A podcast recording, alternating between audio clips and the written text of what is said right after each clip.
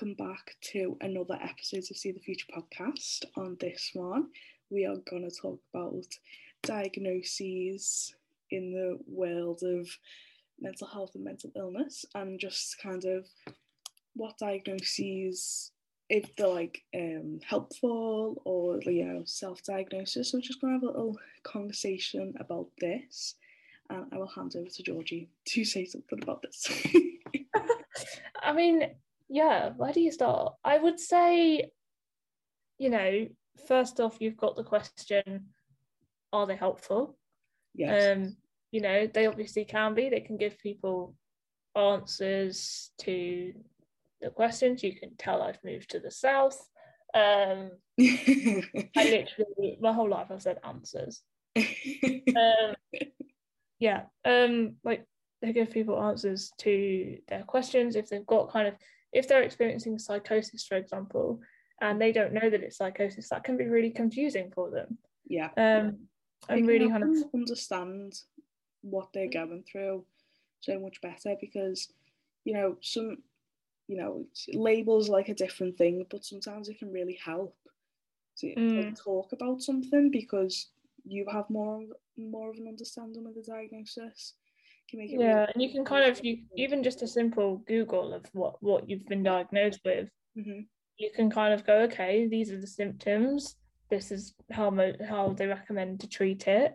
yeah um you know that there's things that you can then take from that and you know I'm, I'm not saying you know don't go to the doctor and be like google says yeah i've got a brain tumor yeah symptoms of a brain tumor because the amount of times i have googled like i've got a headache or something and it's come Yeah. back with are you pregnant and it's like no. yeah it's Um, so bad but yeah so um, obviously i'm not recommending do that but no once you've got the diagnosis Yeah. maybe have a little research Mhm. um yeah obviously and then to be fair what we are also talking about is privilege and yeah being able to get that diagnosis you know we are both white young women hmm we have probably found it fairly easy to get Yeah. a diagnosis yeah um and i want to acknowledge that i want to acknowledge that you know Yeah. we are privileged yeah, getting to that stage, you know, obviously, you know, we're white women. We can, you know, we've got better access to those types of diagnoses, and you know, live in England as well. We've got like access to, you know, healthcare, um, you know, through the NHS. So, trying to get a diagnosis is going to be different for every single person where you live, who you are. Do you know, you just like we we really recognise that because even just getting a diagnosis is such a privilege, and it can be really difficult to even just get to that place because you know getting a diagnosis it means like you have to recognise it in the first place, which is so difficult, and even just like you have to reach out to be able to get a diagnosis as well. So that's like another stepping stone to even get to that place. yeah and there's even you know there's there's issues with misdiagnosis Yes. you know if you know i i, I supported someone um who had been misdiagnosed with blood cancer. And they didn't have blood cancer they didn't have any type of cancer. Yeah. and you know that that can be really disheartening. Mhm. and it does happen. Yeah. uh,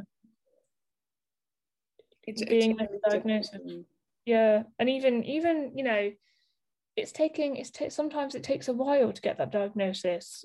I had a patient who was 77 and they just and i mean just got diagnosed with bipolar Yeah.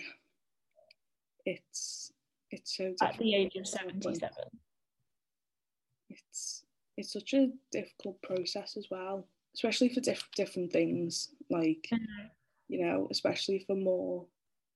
You know, it can it's it's quite easy to have like a framework with some doctors with like depression and anxiety, but for other types of mental illnesses as well, it's a lot more difficult. Ones that aren't as well known, even within like the medical field, things like that can be seen as something else pretty easily. Like if symptoms overlap, you know, it, it can be really difficult to even get the right diagnosis there because with a lot of mental illnesses, things do overlap in there.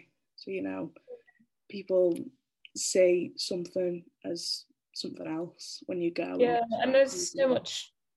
What I'm thinking of is kind of BPD and or EPD as it's called uh, called now, or um and complex PTSD. Mm-hmm. There's a lot of overlap overlap between the two. Yeah. Um, you know, that I, I had a pie chart. I saw a pie chart the other day, kind of just with that overlap. There's a lot of things, and that that is why kind of people, you know, they can have both. Yeah. Um, but yeah, it, it's it's difficult one, I think. Yeah, can be difficult, especially like with that. There's so much overlap between them. You know, it can be difficult to reach the diagnosis you need to then be able to move on to the suitable treatments that you need. Yeah, you know, it's going to differ for different mental illnesses. You're going to need different treatments, different medications, whatever you need to like deal with that. Um, it can be, you know, it's it's difficult to get to that point, especially with the ones that aren't as well known, because, you know, some people just aren't, you know, no, they don't know as much about it, so it can be a lot harder to kind of spot mm. and know why why the symptoms match with that instead of that, or like why you know it fits in with this. So it it's just a really difficult thing to to even get in the first place for like yeah. different reasons like that, but also, you know, just even getting access to it. Yeah, I think the maybe the things that kind of don't benefit having a diagnosis is being labeled and kind of, you know, getting that diagnosis finally and then you feeling like even you have to like fit into those boxes so you have to fit into those symptoms that you can see on google. Um, and also it can potentially discourage doctors and nurses from seeing that patient as a whole person as an individual. Um, and you know i think you've got to assess yourself before embarking on trying to get a diagnosis whether you think it's going to be helpful for you. There's definitely different opinions on it. Yeah. Um you know it, it, there's a lot of stigma. Um it can be empowering, but it can also be disempowering, and it, it really just depends on on you. I think it, I think it's nice to to know that when you're speaking to someone else, um, because if someone else has kind of recognised something about you, if something's changed, it's quite easy to then say, oh well, I have X, Y, and Z.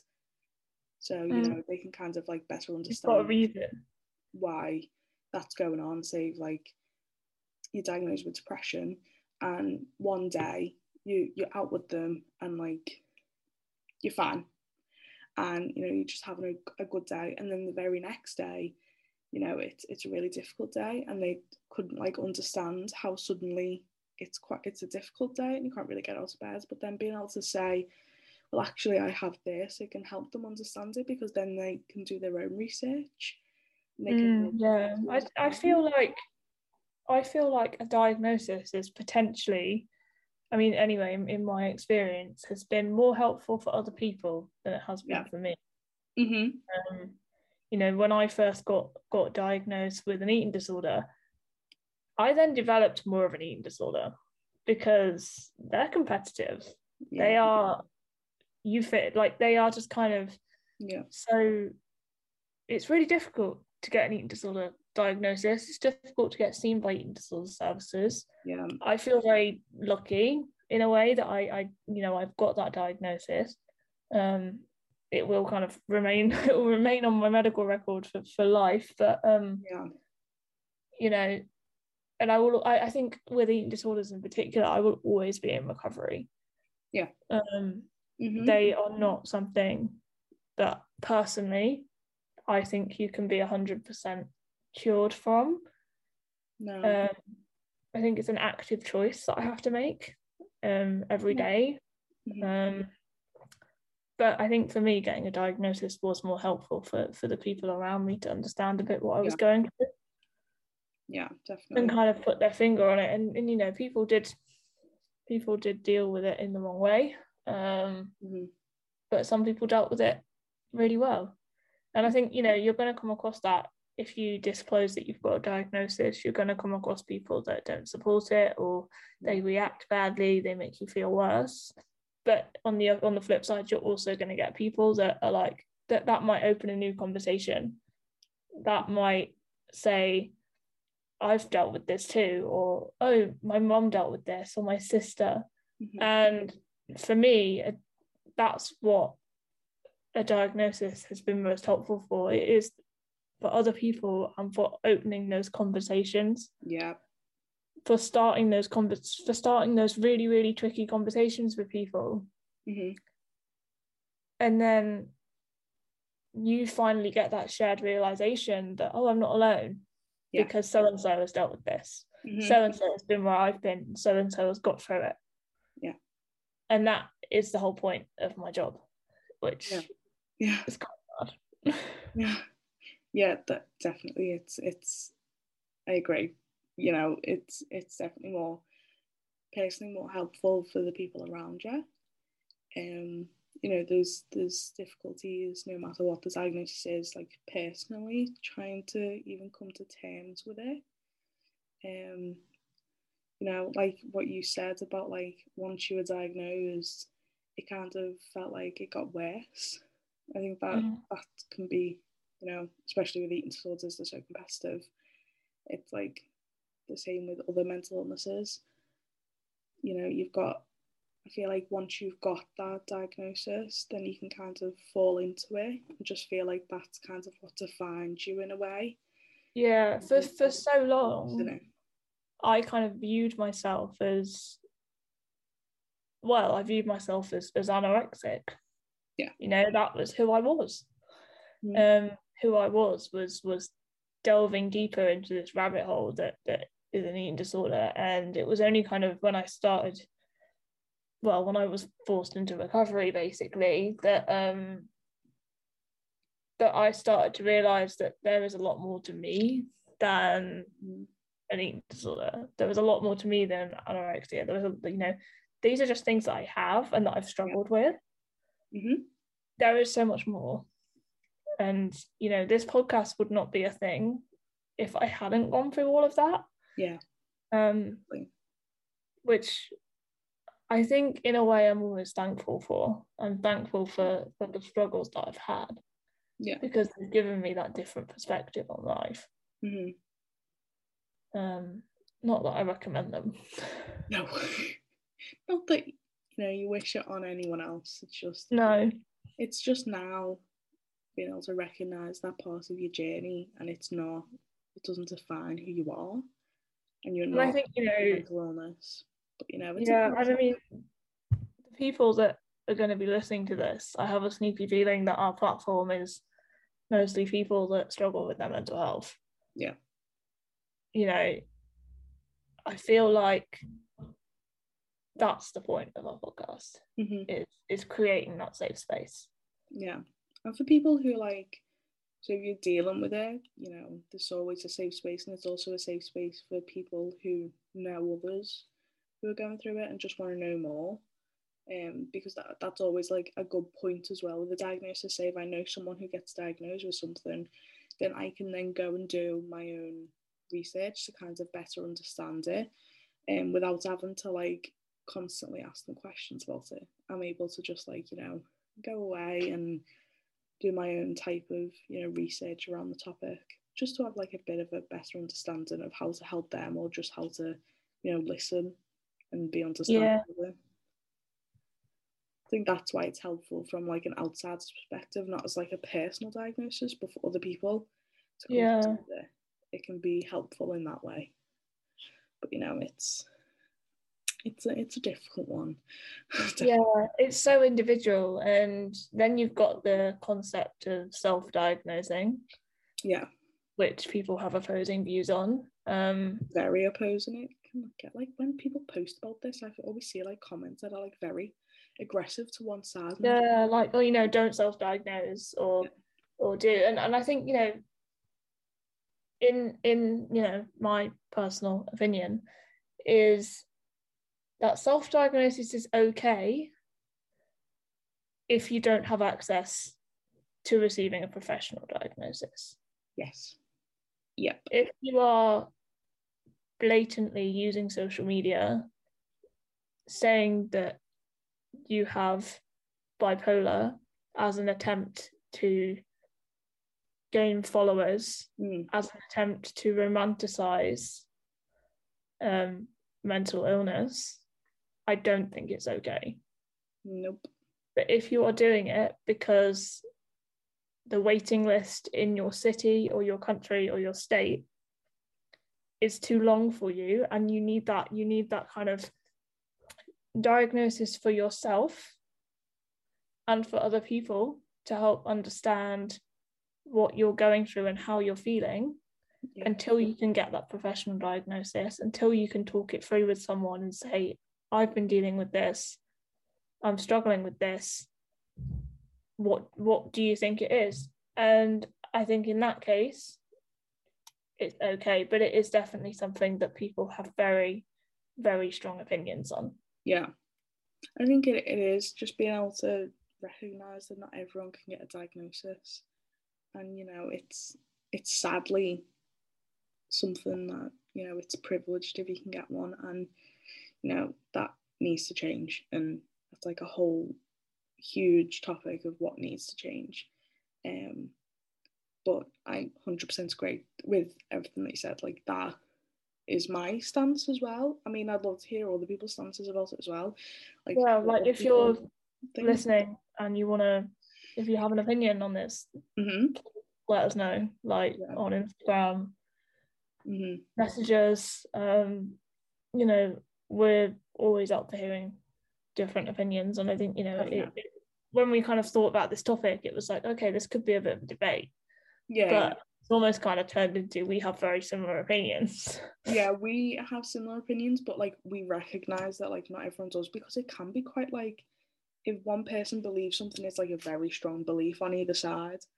Mm. get very heated on like people, even just like people's posts on Instagram. The comments are very like, no, no, Yeah. no, like cut, like that is what I believe, and you're not going to change my mind, which is like fair enough, but you know, you've got to recognize that. I think a lot of people who in this particular situation um who say no you can't self-diagnose like no no no you're not going to change my mind is someone who doesn't recognize the privilege of having a diagnosis Mm. um, Yeah. you know, I think it's just it'll be a, a difficult argument but if people do have different opinions let us know because you know Yeah.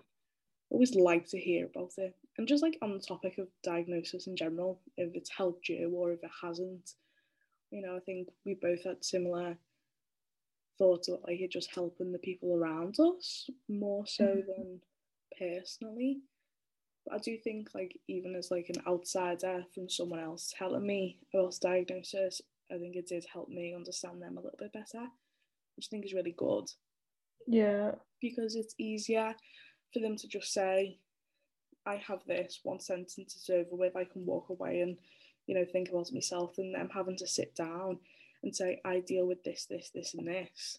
You know, it's easier to just give like the umbrella statement and be like, you know, it's just it. And then you can do your own type of research about it. That makes it a lot easier for people to even talk about you know, mental health, mental illness.